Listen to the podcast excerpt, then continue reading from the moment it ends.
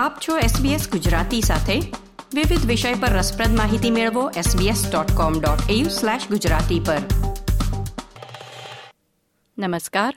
મંગળવાર ચૌદમી માર્ચ બે હજાર ત્રેવીસના મુખ્ય સમાચાર આપ સાંભળી રહ્યા છો નીતલ દેસાઈ પાસેથી SBS ગુજરાતી પર.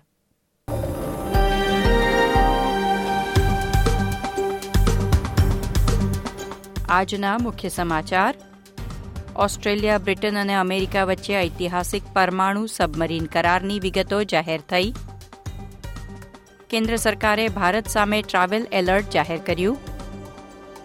ઓસ્ટ્રેલિયાના હાસ આવાકાડોઝ માટે ભારતના બજારો ખુલી જશે. ભારતે ઓસ્ટ્રેલિયાને બે એકથી હરાવી બોર્ડર ગાવસ્કર ટ્રોફી જાળવી રાખી.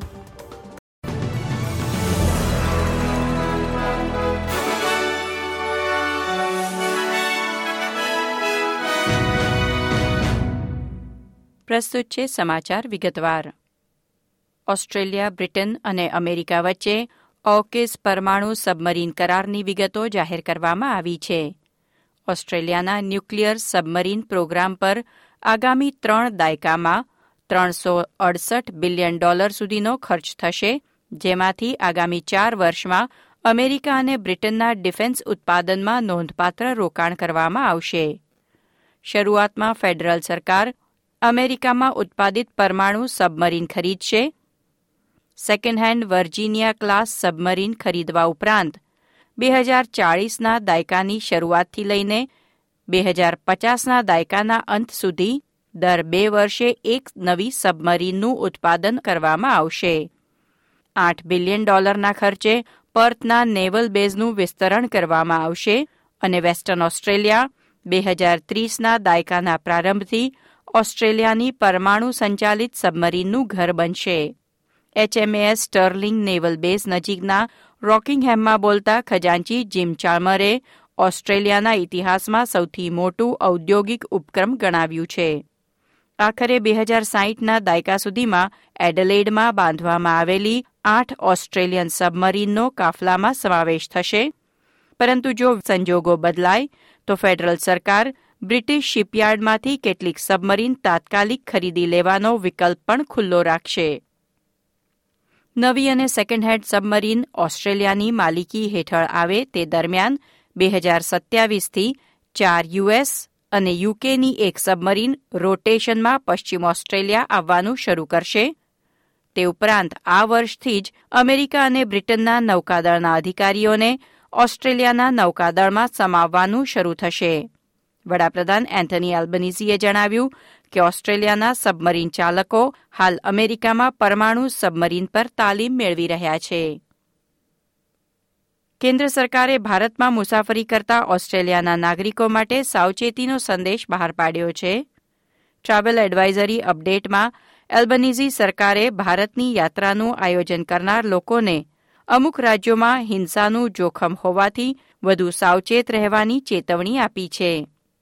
અટારી વાઘા બોર્ડર ક્રોસિંગ ગુવાહાટી સિવાયના આસામના ઉત્તર પૂર્વી પ્રદેશ, નાગાલેન્ડ, મણિપુર અને છત્તીસગઢની મુસાફરી કરવાની તમામ જરૂરિયાત પર પુનર્વિચાર કરવાની અપીલ કરી છે. ભારતના પાડોશી દેશ સાથેના સરહદી વિસ્તારોમાં હિંસાના ઉચ્ચ જોખમનો ઉલ્લેખ સરકારે મંગળવારે જારી કરેલ એડવાઇઝરીમાં કર્યો છે. અમેરિકા અને કેનેડાએ પણ ગયા વર્ષના અંતમાં સમાન સલાહ જારી કરી હતી જે આજે પણ સક્રિય છે. ઓસ્ટ્રેલિયાના હાસ આવાકાડોને ભારતની બજારો સુધી પહોંચાડતા કરારને અંતિમ સ્વરૂપ આપવામાં આવ્યું છે.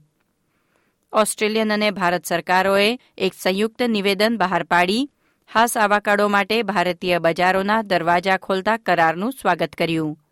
આવાકાડો ઓસ્ટ્રેલિયાના ચીફ એક્ઝિક્યુટિવ જ્હોન ટ્યાસે જણાવ્યું કે ફ્રી ટ્રેડ એગ્રીમેન્ટ હેઠળ વર્ષ બે હજાર ઓગણત્રીસ સુધીમાં ભારતમાં આવાકાડોની નિકાસ પર લાગુ ત્રીસ ટકા ટેરિફને ઘટાડીને શૂન્ય ટકા કરવામાં આવશે. આંતરરાષ્ટ્રીય સમાચારોમાં જર્મનીના એરપોર્ટ પર કામદારો વધુ સારા પગારની માંગણી સાથે હડતાલ કરી રહ્યા છે. તેને પગલે બર્લિન, બ્રેમેન અને હેમ્બર્ગ એરપોર્ટ્સ પરથી કોઈ ફ્લાઇટ ટેક ઓફ અથવા લેન્ડિંગ નહીં કરી શકે. મુસાફરોએ મોટા વિક્ષેપનો સામનો કરવો પડ્યો છે. જ્યારે બર્લિન એરપોર્ટ પરથી રવાના થનાર બસો ફ્લાઇટ રદ કરવામાં આવી હતી અને હેમ્બર્ગ એરપોર્ટ પરથી તમામ એકસો એકવીસ ફ્લાઇટ રદ કરવામાં આવી છે.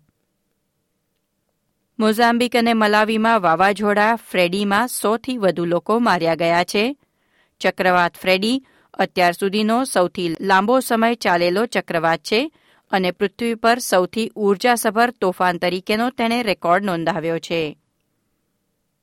ખેલ સમાચારોમાં, ક્રિકેટમાં બોર્ડર ગાવસ્કર શ્રેણીની ચોથી ટેસ્ટ મેચ ડ્રો થતાં ભારતે બે એકથી શ્રેણી જીતી લીધી છે અને ટ્રોફી જાળવી રાખી છે. ફૂટબોલમાં ઇંગ્લેન્ડની ચેલ્સી ટીમમાં જોડાયેલ ઓસ્ટ્રેલિયન ખેલાડી સેમ કરને London football એવોર્ડ્સમાં FA women's super league player of the year જાહેર કરવામાં આવી છે. આ હતા મંગળવાર, ચૌદમી માર્ચની બપોરના ચાર વાગ્યા સુધીના મુખ્ય સમાચાર. આ પ્રકારની વધુ માહિતી મેળવવા માંગો છો? અમને સાંભળી શકશો Apple podcast Google podcast Spotify કે જ્યાં પણ તમે તમારા પોડકાસ્ટ મેળવતા હોવ.